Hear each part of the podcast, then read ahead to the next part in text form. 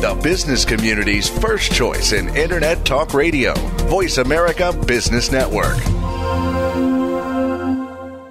Welcome to the Ellis Martin Report. During this broadcast, you will learn of potential investment opportunities involving publicly traded companies. These companies have paid us for exposure on this program. We ask that before you consider any possible investment choice, do your own research. You can begin the research process by visiting our website, ellismartinreport.com. Remember, if you do invest in any publicly traded concern, you do so at your own risk. Here's the host of the Ellis Martin Report, Ellis Martin. I'm Ellis Martin. Join me now for a conversation with Eric Fier, the president of Silvercrest Metals, trading in the U.S. as SVCMF and on the TSX Venture Exchange as SIL.B. Silvercrest Metals is a Vancouver based precious metals exploration company that is focused on new discoveries, value added acquisitions, and targeting production in Mexico's historic precious metals districts. Their Las Chispas mine in Sonora State, Mexico, promises to be a potentially highly prolific play. Eric, welcome back to the program. Ellis, thanks. It's always great to be back on with you. Now, let's talk in broad strokes about the successes Silvercrest has had in 2017. And then let's take a look at 2018 and see what we can expect going forward. Yeah, our success in 2017 has been basically rolled out of 2016 when we had the start of a lot of high grade discoveries. And we've just come into 2017, found more high grade discoveries, expanded on those. I mean, the wealth of information and the value that we've created in 2017 is far greater than the initial discoveries in 2016. This is typical. You got a district, you're making all these sexy looking discoveries, and now it's boots on the ground. It's all the hard work to make this come to fruition, and all the focus for everybody is on a maiden resource that's coming up no later than the end of February. I wanted to get it out before the big conference that's coming up in Toronto so we can discuss it there, and that's all boots on the ground, all focus on continued success is just expanding what we think is high grade footprint at Las Chispas until we got this resource out. And you know what? We're going to just keep drilling. And I told the market nine months ago, we're just going to keep putting out high grade intercepts until you got a critical mass and it just gets more recognition in the market. Are we going to see Silvercrest Metals as a producer or are you gearing up to be taken out? The crosshairs are to go back into production. So everybody's focus needs to be on that and on that track and stay the course. There's always an opportunity, and it's what's best for the shareholders. If you get a ridiculous offer, that you go ahead with that. That's an avenue that you can go later in the future, but I don't want to get distracted on that. This is a company that could be another producer in the near future remind everybody we've already done it. We've already done a production. We've already done successful production right next door. And we had a great transaction that we did with First Majestic Silver in 2015. Shareholders, if you would have believed in that story, and that was a great transaction because within nine months of that transaction, people's value and their shareholdings uh, went up six times.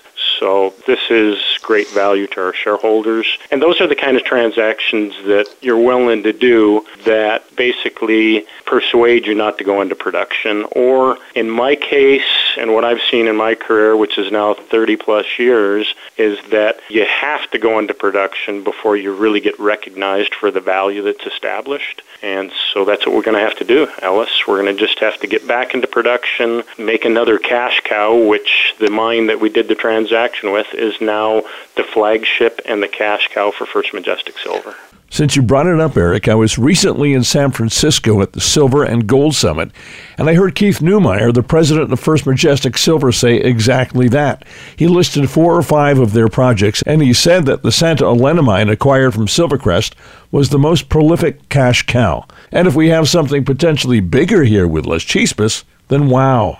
You got to look at Las Chispas as being very similar to the Santa Elena mine that is now being operated by First Majestic Silver, and that was the one that we had sold to them. So the similarities are that it's in the same region. It has what we call closeology as far as the geology goes and the mineralization. The biggest difference between the two is the grades at Las Chispas are double the grades that you see at Santa Elena. Okay? So if you're a cash cow that has published grades for production from Santa Elena and you find something right next to it that's double the grade, then you got to think the value. You've got to have people courting you right now. Well, you know, common sense. Let's put it that way. I mean, there's a lot of interest and eyes on the story. You know, this is a new district, new discovery over the last year and a half on the market. Never been drilled before until we've drilled it. We have 19 epithermal veins that are, have widths of a half a meter to eight meters wide. We're focusing on the wider ones because that's low-hanging fruit for us. Of the 19 veins, we have partially drilled nine of those. Every vein that we've drilled, we've hit high grade. When I say high grade, I'm talking over a half a kilo per ton silver equivalent and I use 75 to 1 for gold to silver. It's just gold and silver, and the value break in that is about half gold, half silver. You've really got a lot of potential in front of you. The resource that we're coming out is four of those 19 veins, and doesn't include, you know, five of the veins we already know have high grades on. We just have to do our detective work to start showing volumetrics around those other veins in order to really start announcing more discovery. So the exploration aspect of your business is going to go on for quite some time, isn't it? We'll probably keep drills with success. We'll keep the drills running for the next two years. And we'll be continually having out news flow, hopefully on more discoveries and building a larger resource around that. Now, the name of your company isn't Goldcrest, it's Silvercrest. And when you're talking about silver equivalent, you're really adding in gold. And some of the gold grades here are stronger than many of the gold companies in the junior space. You have one indication of 92.6 grams per ton, and then we go down to a paltry 9 grams per ton. That is very, very significant. And yet we call it silver equivalent. Again, we are a silver company. Half of our value, though, is carried in gold. I love to work on deposits that have a gold credit like that. It's the same thing at Santa Elena when we were working on that. I mean, if you were just looking at Santa Elena as Silvercrest Mines, which is our predecessor, and, and I was co-founder of that. If you're just looking at that, if you were just chasing silver, that mine wouldn't be there today. It definitely needed to have that 50% value in gold to make it. I've been speaking with Eric Fier, the president of Silvercrest Metals, trading in the U.S. as SVCMF and on the TSX Venture Exchange as SIL.B. Listen to the segment again on our website, ellismartinreport.com, or listen to the entire Ellis Martin Report on iTunes and TuneIn Radio. Join me for a conversation with Dr. Tony Barresi, VP of Exploration for Triumph Gold Corp, trading as TIG on the TSX Venture Exchange and TIGCF in the U.S. Triumph Gold Corp is a growth oriented Canadian based precious metals exploration and development company focused on creating value through the advancement of the district scale Freegold Mountain project in the Yukon. Tony, thanks for joining me today on the program. Thank you very much. If you don't mind, give us an overview of Triumph Gold Corp. Triumph Gold is a mineral exploration company. Our flagship property is the Freegold Mountain project in the Yukon. It's a district scale property that was put together by a third generation Yukon prospector uh, back around 2006, and he put together a amazing package of, of ground at the time 200 square kilometers 20 kilometers from end to end and it's along the uh, big creek fault which is a controlling structure for a whole bunch of the deposits in the area like coffee casino and Carmacks copper. And we have the longest road accessible stretch of that fault. The company was founded by bill harris third generation prospector and between 2006 and 2012, a whole bunch of exploration was done on this, this consolidated property, and they defined three 43101 compliant resources. And not much work was done after 2012 until this year. And this year we took a new approach to exploration on the property and we did 13,000 meters of drilling and proved a, a brand new exploration concept on the property. Can we talk about that process? Absolutely. So, two of the resources on the property are called nucleus and revenue. We're interpreting those two resources to be part of the same evolving magmatic hydrothermal system. They're about three kilometers apart. Nucleus is sort of lower temperature, gold rich epithermal style deposit, whereas revenue is a diatreme related deposit.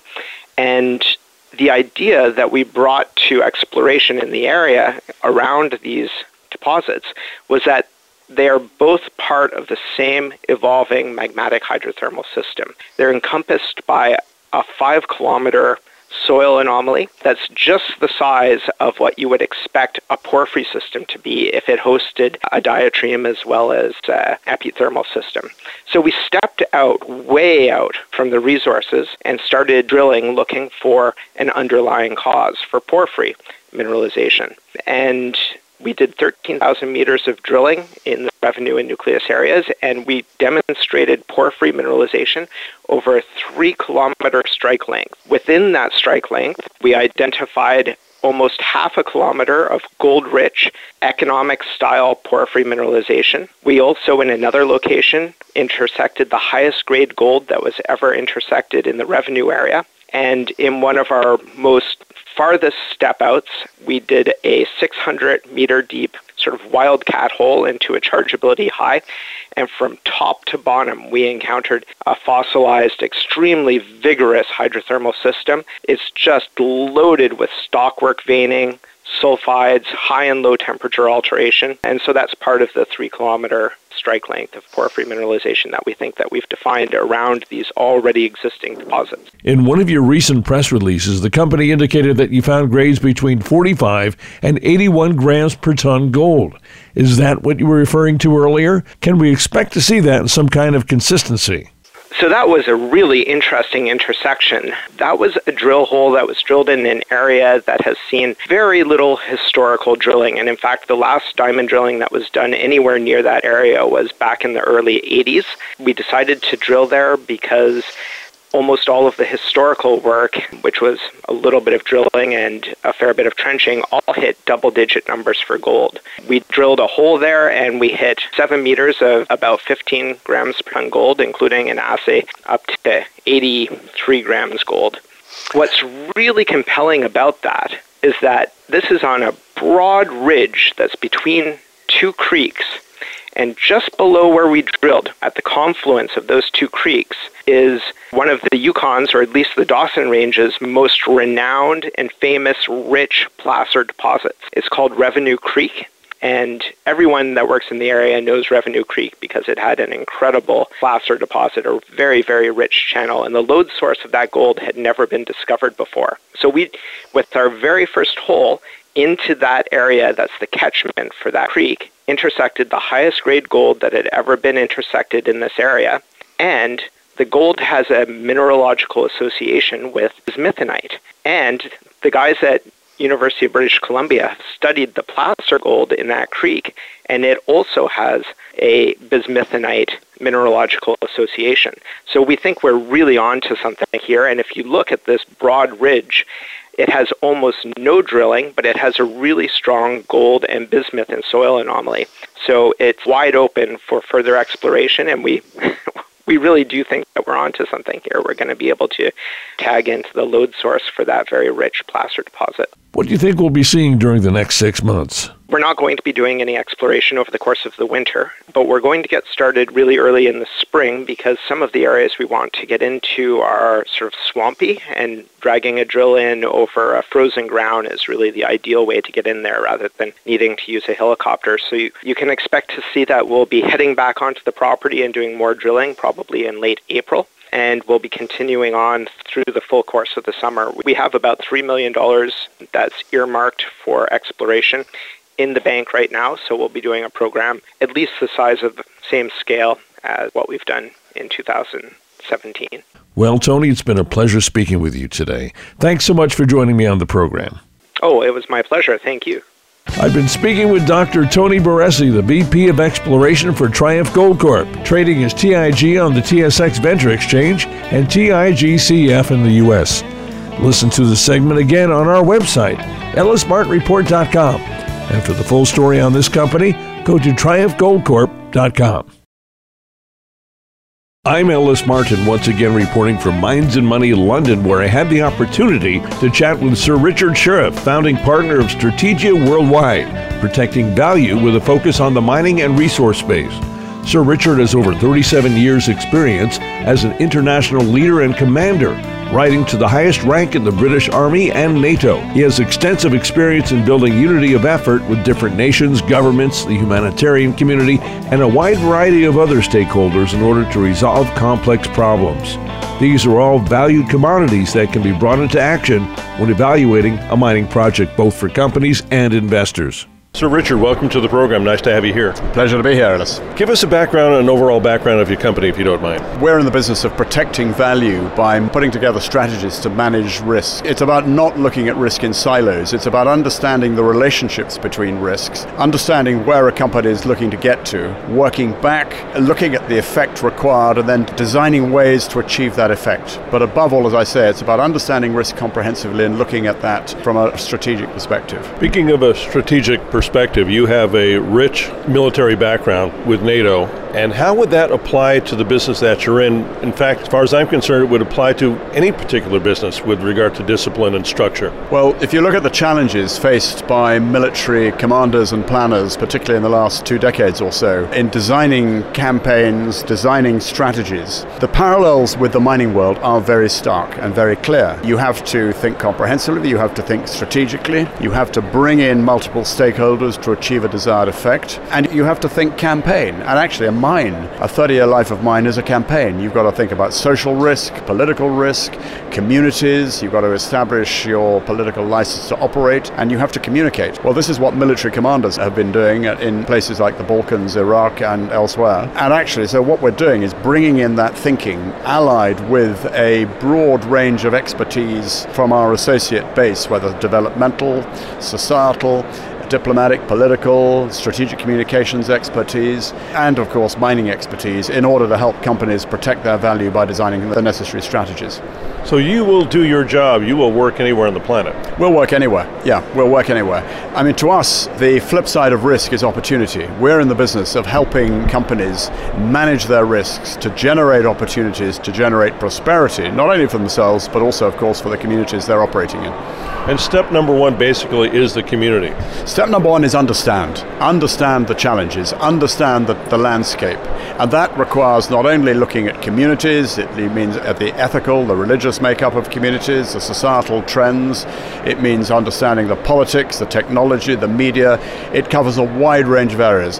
You start with understanding, from which you begin to derive the factors you need to focus on in order to design a strategy. And that could be security, it could be social performance it could be strategic communications, it'll cover a wide range of areas.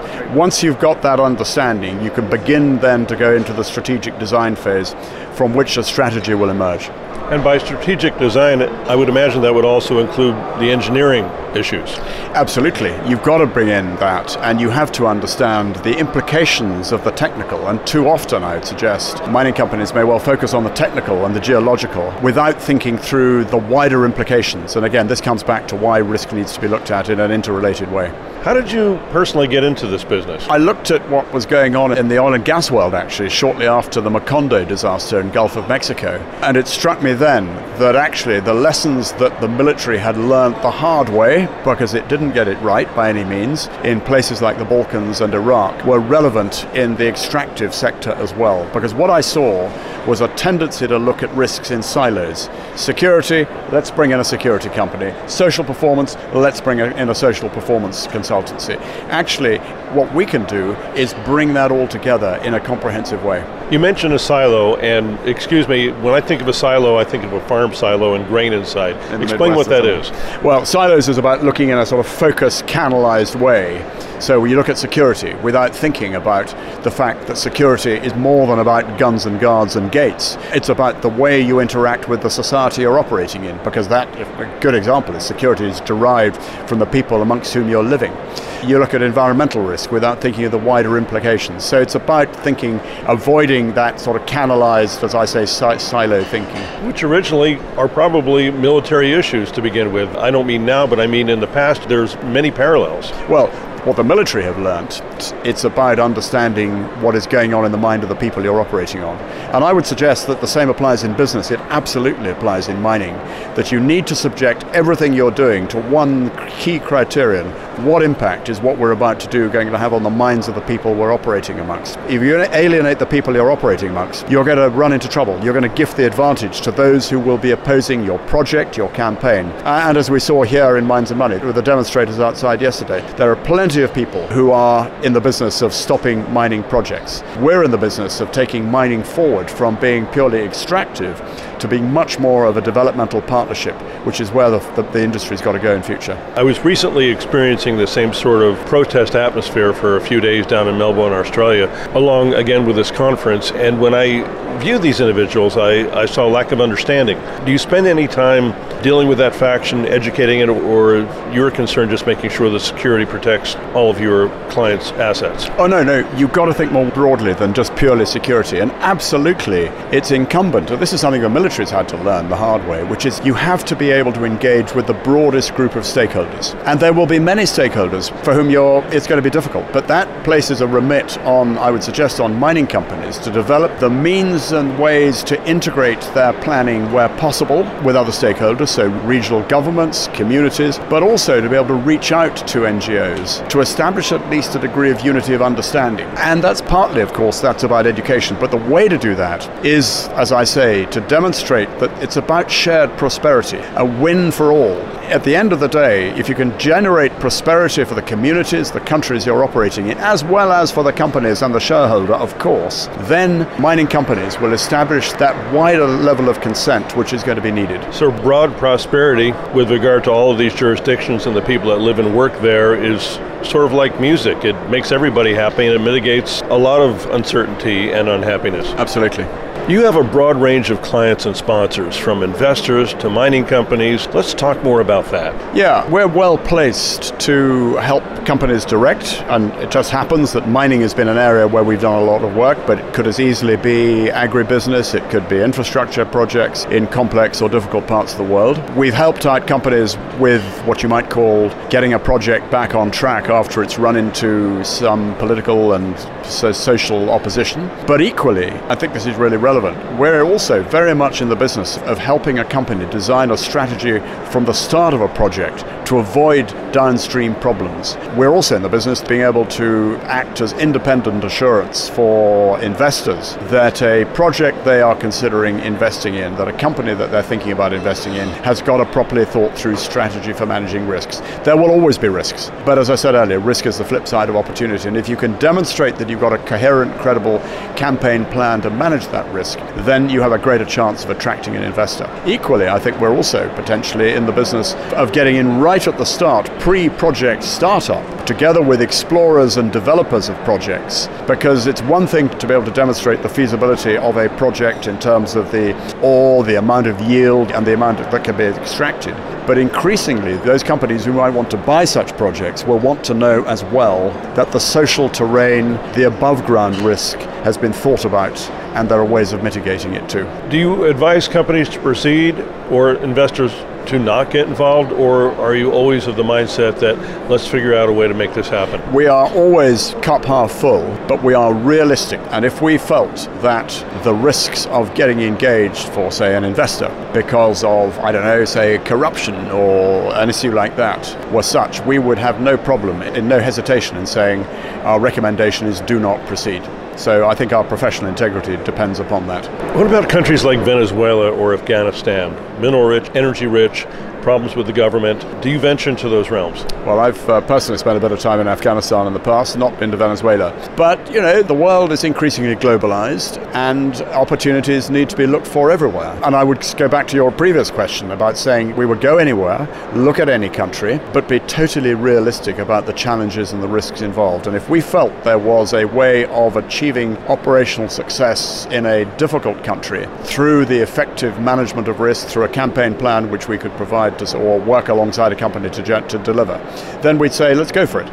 But if we felt the obstacles were such that it would not be worth pursuing, we would say so. You've been at this event for a couple of days here in London. What kind of questions have you been asked and how fruitful has it been for you? I think what comes out again and again, and I, this is the third Mines and Money that I've been to, I think that there is a growing recognition across the mining industry. In fact, you might call it, you know, the spirit of the times, the sort of zeitgeist that says that it's about ESG, environmental, social governance, it's about global reporting index, and these are increasing considerations. The social developmental aspects of mining, I think, are is a growing theme, and one certainly sensed that from the panel discussion we had earlier today. And I think that absolutely plays into that approach to managing risk, which looks at risk comprehensively. Let's talk about your team. Yeah, we've got a pretty varied team. A look at the website shows that the associate base we've got is very broad, very varied, and these are all people who have done things the hard way. You know, they've rolled up their sleeves, they've got experience and the medals and scars to prove it, whether in doing social development in countries countries like the Niger Delta or Libya or Algeria for, for extractives, whether in brokering peace agreements in Northern Ireland, whether campaigning in places like Iraq, Afghanistan, a small proportion of military, whether in strategic communications, helping major corporates turn around the message after reputation loss in the consumer business, or in, in the mining industry. We've got significant expertise and experience from people who've spent their lives in the mining world. So, what we're in the business of being able to do is pull together teams of expertise covering a wide range to put together the necessary work to support companies and protect value. If you have a message for our audience, what would that be at this point? Well, I would say that increasingly companies need to think about the way they approach risk. They increasingly need to understand that there's a wide range of risks that need to be looked at and that that third party independent assurance is a way of getting around company groupthink. And very often, however good and effective a company's risk management is, that it's, it is very difficult sometimes to see the wood for the trees. So a third party assessment from people like us, I think can help the cause in a great way. Sir Richard Shirreff, thank you so much for joining me today on the program here at Mines and Money in London. Thank you very much for having me. I've been speaking with Sir Richard Shirreff, founding partner of Strategia Worldwide at Mines and Money London. Find more on Strategia on their website, strategiaworldwide.com. You've just heard opinion, commentary, and dissertation involving publicly traded companies seeking your potential investment. They paid us for the privilege. Invest at your own risk and only after doing extensive research. Find our sponsors and listen to segments of this program again on our website, ellismartinreport.com.